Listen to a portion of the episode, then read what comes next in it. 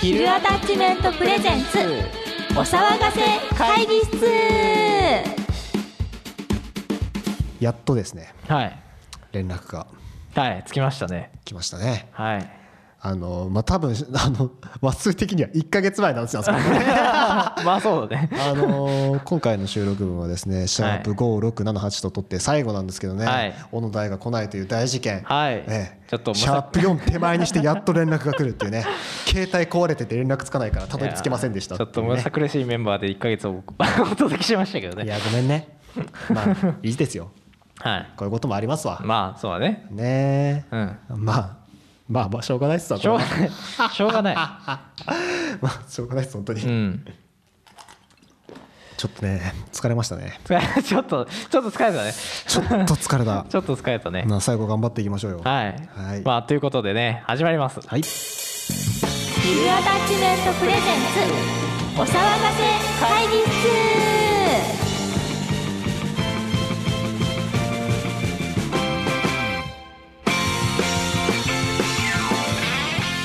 はい改めまして松原雄生ですはい岡添圭一ですこの番組は日常の小さな疑問をエンタメに変えちゃう会議をコンセプトにお送りしておりますはいパーソナリティは音楽制作チームヒルアタッチメントのメンバー、えーラジオマンの、えー松原雄生とテレビマン兼作曲家の岡添圭一です2人それぞれの職業視点から独自のエンタメの話をしちゃいますちょっとね今回はねガチでエンタメの話をしようと思いましてですね、はいちょっと何を話すかはちょっとねあのジングル明けでね、あオッケーオッケちょっとね発表しようと思います、ーはいはい、それではよろしければぜひ最後まで私松原雄生と岡添圭一にお付き合いくださいおは付き合いいく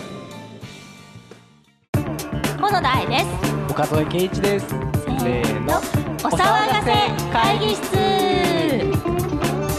ということではいじゃあ今日のギタ疲ーれてますね今日の議題の発表をめっちゃお願い疲れてるじゃないですか今日の議題の発表お願いしま すよ今日の議題はですねえっ、と特撮来たイエーイちょっとあの僕たちの好きな話をねどんどんしていこうと思うので特撮です特撮について語りたいと思います一生かかっちゃういやーまあ好きですからねはい何が好きですか一番結局結局のとこ何が一番好きなんですか結局結局何それは戦隊なのライダーなのどっちでもいいですよどっちでもいいのウルトラでもいいですよあー M- M78 全部ですよはいはい、いやでもやっぱりななんだろうねすやっぱめちゃめちゃハマった戦隊はニンニンジャーだねあ割と最近ですね最近だねそうだね人間はあれ何年ですか何年16とか7かなもうなんだろうねまあ今やってる、えっと、マシン戦隊キラメイジャーも、はいはいもちろん見てるんですけど、はいはいはいすごいねあのなんだろう仮面ライダーとその戦隊の、まあ、プリキュアもそうなんですけど放送時間変わったじゃないです変かわったそうで、えっと、いつもは戦隊があってライダーあってプリキュアがあってみたいなでその流れだったんですけどもう今は最初にプリキュアがあってライダーがあって戦隊なんですよね、はいで、えっと、今で言うとうんと今、えー令和初の「ゼロワンじゃないですか、はいゼロワンの話があってからのキラメイジャーじゃないですか、 01はいゼロワンの話、まああのーどのシリーズも多分そうなんだと思うんですけどやっぱ子供には分からないような大人の要素って結構あるじゃないですか。えめちゃくちゃ重くないこの話みたいな重い仮面ライダーは特にそうで最近のライダーは特にそうかなそう僕ね01実はね途中で止まって、あらそうなの年明け会から見れてないんですよちょっと見よう見ようと思って、うんたまりすぎて見れてないやつあなはいんではいはいいやゼロワンはね今ねめちゃめちゃ熱いですすよ。よいやらしいっすね。新章始まってますかららしいっすちょっと見よう。新章始まってるって言ってるこのあそうだ知ってんすよ。一応知ってるから大丈夫そっです。かそっかはい、一応知ってるから大丈オッケーオ夫ッですけど。まあそうねだからななんて言うんだろうねその今キラメイジャーじゃないですまあかキラメイジャー。でキラメイジャーの前は竜奏者だったんですけ竜奏だどっ竜奏を僕あの1話から全部見ててで、うん、とキラメイジャーがとにかくキラキラしてるとそうですね。もうねまらしいっすね眩しいはいはいはい見てます 見てないです。見てない見れてないです。ああなるほどね見てないか見よう見ようと思って。 そんなんばっかり本当になんかねどっちかっていうとね僕一時期ちょっと離れちゃった時あったんですよ仮面ライダーは毎年ちゃんと見てるんですけどうんと戦隊に一回離れちゃった時があって、はいはいはい。えーっと特急じゃかなあ特急特急見てないですかまだ特急見てない特急面白いっすでよもあのー横浜流星さんいるじゃないですか中森流星君出てます特急じゃだと知らなくてあそうですかうんでそのえっとまあサブスクのその動画配信サイトで、はいまあ、特急ジャーが配信開始されたとでちょっと見てみようと思って、はい見たらあれ横浜流星出てるみたいなそうですよ出てますよ いやまさかまさかまさかって感じでそのびっくりしてやっぱりその特急ジャーを受け入れられなかった理由としてちょっとねデザインがねあーそれはあるうん、かっこよくないって言っちゃったらあれなんですけど、案外ねやっぱりねそのやっぱりデザインっうてん、どうでもいいんだなってあー、はいはい、思い知らされます、あなるほどね毎年毎あー年結局なんだかんだ言って毎年ダセいっつってるじゃないで まあまあそれはねあるけどねすかでただあのダサいって、うんマジダサいってえっとなんだろうデザイン的に破綻してるじゃないんですうん、うよんね、うんこれまでと違うデザイン、はいはいはい受け入れがたいってだけなんですうんよ、うんだからなんだろう別にかっこ悪いってパッと見思うけど、ん結局見慣れたらかっこいいから、はいはいはい慣れちゃえばねそうあだからの仮面ライダージオウもそうだったんですよそうジオもそうだった顔面ライダーって感じがあるから最初ねマジでかこれと思ったけどもううんあのもう 10, 10話っていうかもうね5話6話ぐらいになってくると見慣れてくるんですよ、そうね、そうそうそうそう不思議ですよね、うん、もっでねそうと言うとフォーゼとかもそうですようね、ん、あそうだねイカって言われてたし、ね、イカ最初ねえー、と福士うそうんだ福士蒼太さんね福士君がねやってましたけれどもはあれねやっぱねあの僕ね本当にね平成ライダー好きで、うんうんえーっていう割に、まあ、ジオは令和ないないまあ ちょっとまあご勘弁願いたいんです けどまだ見れてないのはあのねやっぱすごいなって思うのは、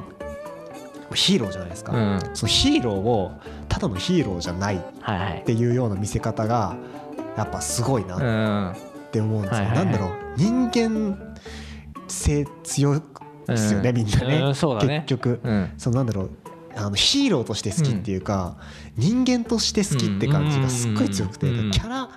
キャラ萌えですよね、あるは種いはいはいはいがすごい強いんですよね、だからなんかすごい入り込めるっていう感覚があるうんですね、なるほどあの空ガの5代 ,5 代とかああ空ガのよくないですか空ガクーがねそう見てたんだけど、はい全然話覚えてなくて覚えてないですそうだから改めて今見ようかなって思ってて空ガいいですよそうなんかそのそれこそ前話したあの子供心のわからなかったはいあのここで泣けるんだよっていう部分が、もうあの僕オーズをねうオンエア当時も全部見てたんですん、いよやオーズはねオーズをね改めてダメ大ですよ人になって見るとあれはもうね泣けてしょうがなくてあれはね、うんダメですよ、うんそうそうだからななんていうんだろうその仮面ライダーはあ大人の人も見てほしいあのまあ見てる人多いんですけど やっぱりねそのままあの子供心を持ったまま大人に成長してる部類なので僕は 僕もですなんで、えっと、すもうゼロワンもそうだし、うんと。やっぱりね、話がね、子供、 子供絶対わかんないだろうっていうところも普通に攻めてくるから。そうでもそれを見て子供も楽しんでるからは、うんだからなんか美味しい、ううまい塩梅なんですよね、うそこがうね、んうんでも結局やっぱり自分がまだ保育園とか小学生とか中学生の頃はかっこいい目線、はい戦闘かっこいいっていう目線で見てたけどもう今はやっぱりね話の内容とドラかマとしてそうドラマとしてやっぱり面白いしそのなんか考えさせられるなっていうのが思うね。あの人間とヒューマギアっていう、まあ、今ゼロワンのゼロワンねうんその舞台的なその設定はそういうふうにあるんですけど、うんそのヒューマギアがまああアンドロイド的な存在ですよね。ロボットですねうんうんだからその人たちがその意思を持ったらっていうもうっていうなんかうん怖い部分、うん考えてみてくださいみたいなっていうその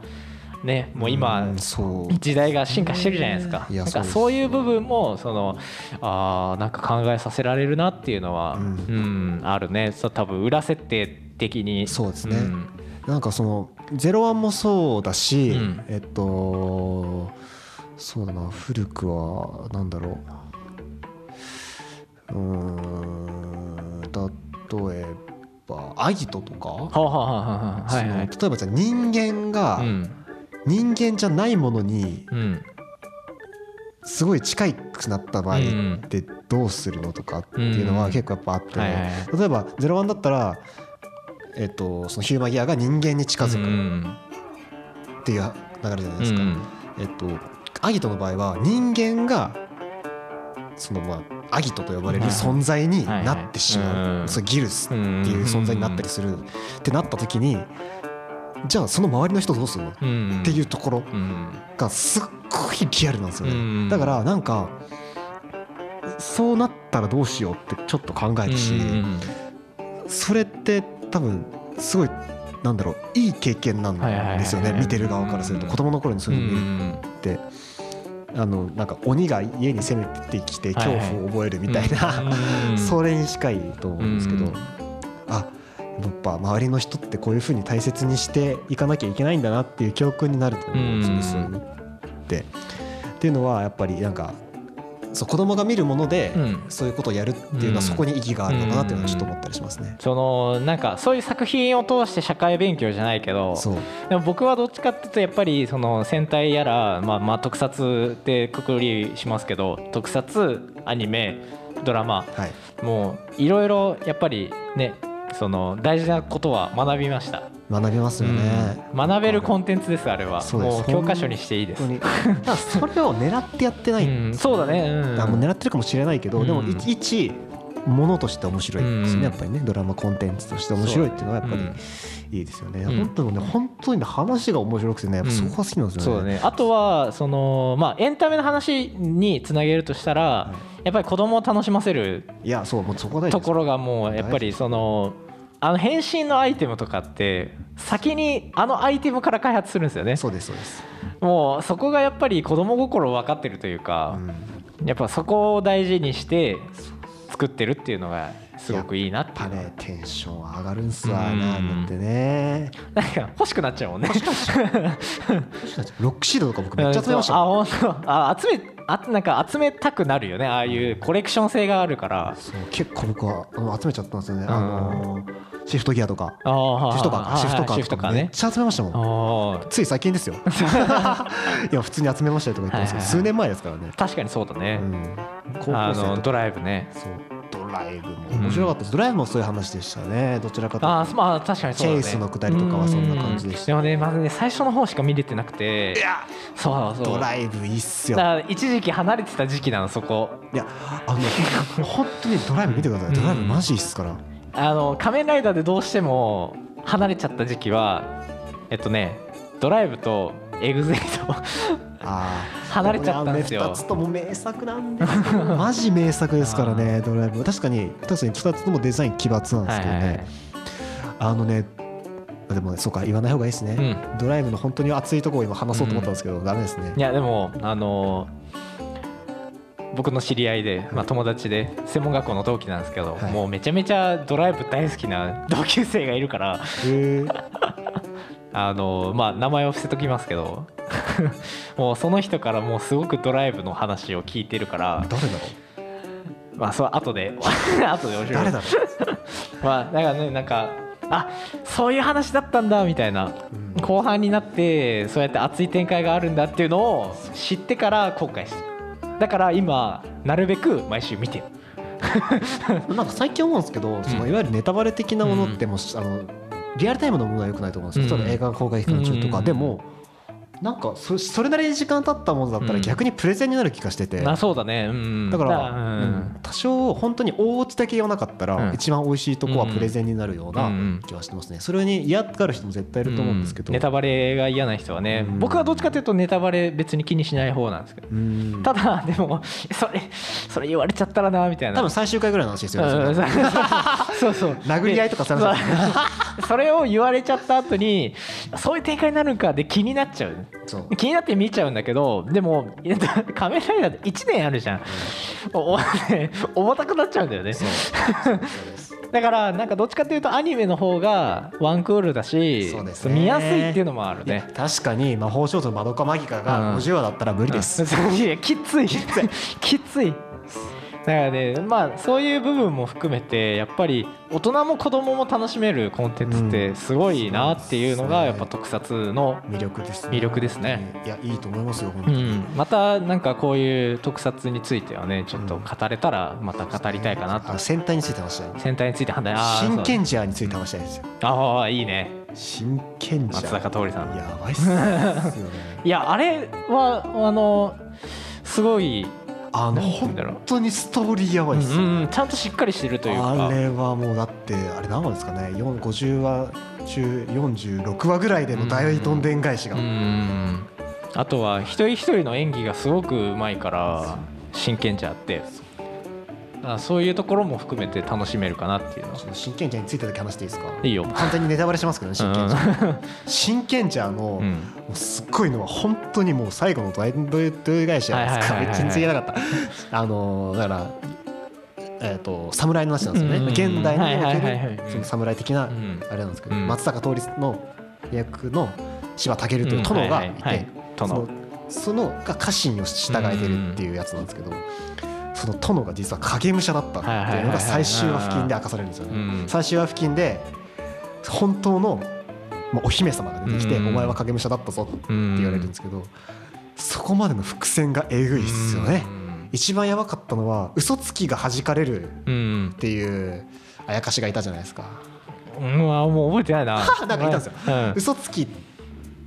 ていうか、えっと、自分の嘘つきじゃないえっと自分が心に思ってるうん芯を突かれるとダメージ食らうっていう、はいはいはいはい自分が傷つくことを言われるとダメージ食らうっていおうー例えば「お前背ちっちゃいな」って言われて、背ちっちゃいことを気にしてるやつがそれを言われるとめっちゃダメージ受けるみあたいな。はいはいはいはいでそこでタケルは嘘つきって言われるんですよ、うんで嘘つきって言われた瞬間にめちゃくちゃダメージくるんですよあーそれが中盤ぐらいになるんですよあそれが伏線になってるんですよあ俺は党なだるほっどて嘘ついてるずっとあの人あーっていうのがちょっとやばへいー真剣じゃやばい真剣じゃあまた改めて見ようかないやこれ一作一作話せちゃうんですよね、もう でもなんかあのキラメイジャーが始まった時に、はいそのまあ、CS のあれなんですけど今までの過去作すべて、はいあのまあ、ロボット特集としてあの3話ぐらいはいずつで、ああの放送してたんですけど、えもう全部見てるとねやっぱ面白いなって思ったのが豪快者が豪快はえぐいいや豪快者はも豪う快はえぐいっすよすあの今までのシリーズのものとかも出るんでねそうなんかそういうのもちょっとあの多分楽しめるんじゃないかいなっていやうのが豪快は面白い最高さ、うん、てな感じで、まはあ、い今回はねちょっと抑えめで 趣味の話しかして趣味ないの話しかしてないけどね なんかこういう話を最後に持ってくるとなんか元気が出て元気これの話しかできなかったですも んあまあまあ確かにね、違うかそんな感じでうん、はい、はいありがとうございましたした響くミュージックスター七色に輝く夜空の星この手伸ばして君に届けよ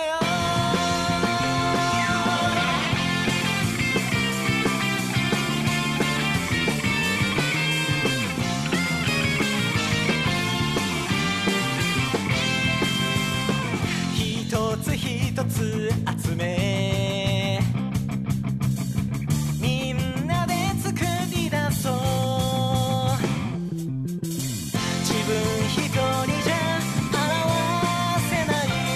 忘れられないメロディーをこうセルフに飾りをつけてフィルムのように音を紡いでく奏でよ僕たちのストーリースタートここから始めようきっと梅が導いて連れ出した君の心に寄り添いたいモノクロだってレインボーから揺らして僕の声がかき消されても何度も歌うよ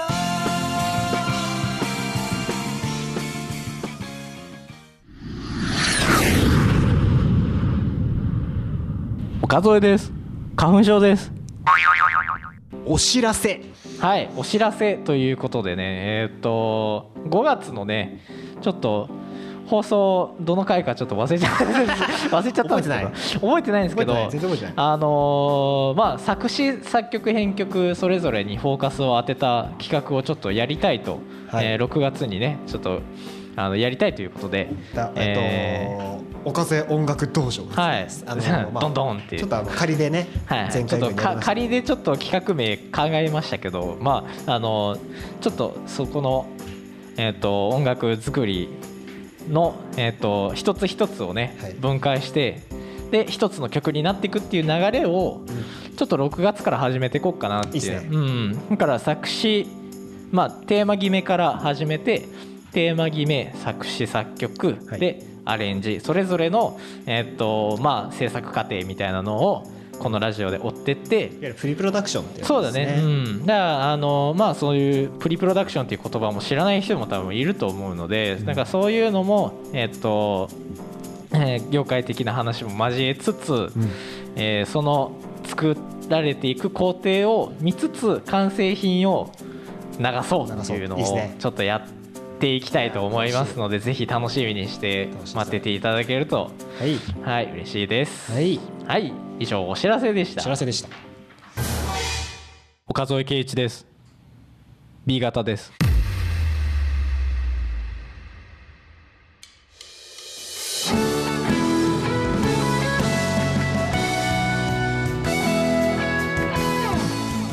はいということで今回もありがとうございましたありがとうございましたこの番組ではあなたからのメッセージをお待ちしております、はい第に取り上げてほしいこと最近の疑問やお悩みご相談アリバムに聞いてほしいこと所長に顔をしてほしいものはお答えしたいの音楽の質問でも OK です、はいあと先は平タッチメント Gmail.com またはメールフォームまでメールフォームは各配信サイト概要欄と Twitter ノートにリンクがしてあるのでそちらからアクセスをお願いします、はいいそして Twitter ノートともに「ヒルアタッチメント」で検索してフォローよろしくお願いしますはいヒルアタッチメントに関する詳しい情報はノート各種更新情報や配信情報メンバーの日常情報は Twitter で見られますのでよろしくお願いしますでえっと平タッチメントのアカウントはアットマークヒルアットマークあヒルアンダーバ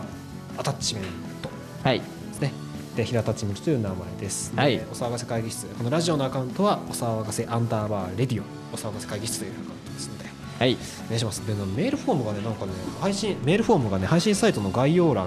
ねなんかねうまいこと貼れてなくてですねリンクがああなるほどなんかねそこちょっとわかんないですけどはいはい改善しますなんかはい、はいまあ改善しつつ、まあ、Twitter もガンガン動かしてはいはいもうメールをねどんどん募集してちょっとつながっていこうじゃないですか そうですよはい、もう僕らだけで喋るのはもうね、そうですねうん、愛ちゃんもね寂しいしそう で愛ちゃんもいない寂しいでそうそうだなおかつヒルアタッチメントメンバーみんな知ってほしいのでねそうですちょっとそうです出てもらいつつ、はいえーみんなとの距離も縮めてね楽しい企画にしていこうではありませんかとはいいう感じでございますはいはいあやっと終わりました 片付けて帰りましょうそうだねということでこれからもよろしくお願いしますここまでの相手は松原優生と岡添圭一でした歩いている時暇な時喧嘩した時眠い時エンタメはあなたのそばにいますはいそれではまた次回お会いしましょういお疲れ様でしたバイバーイイ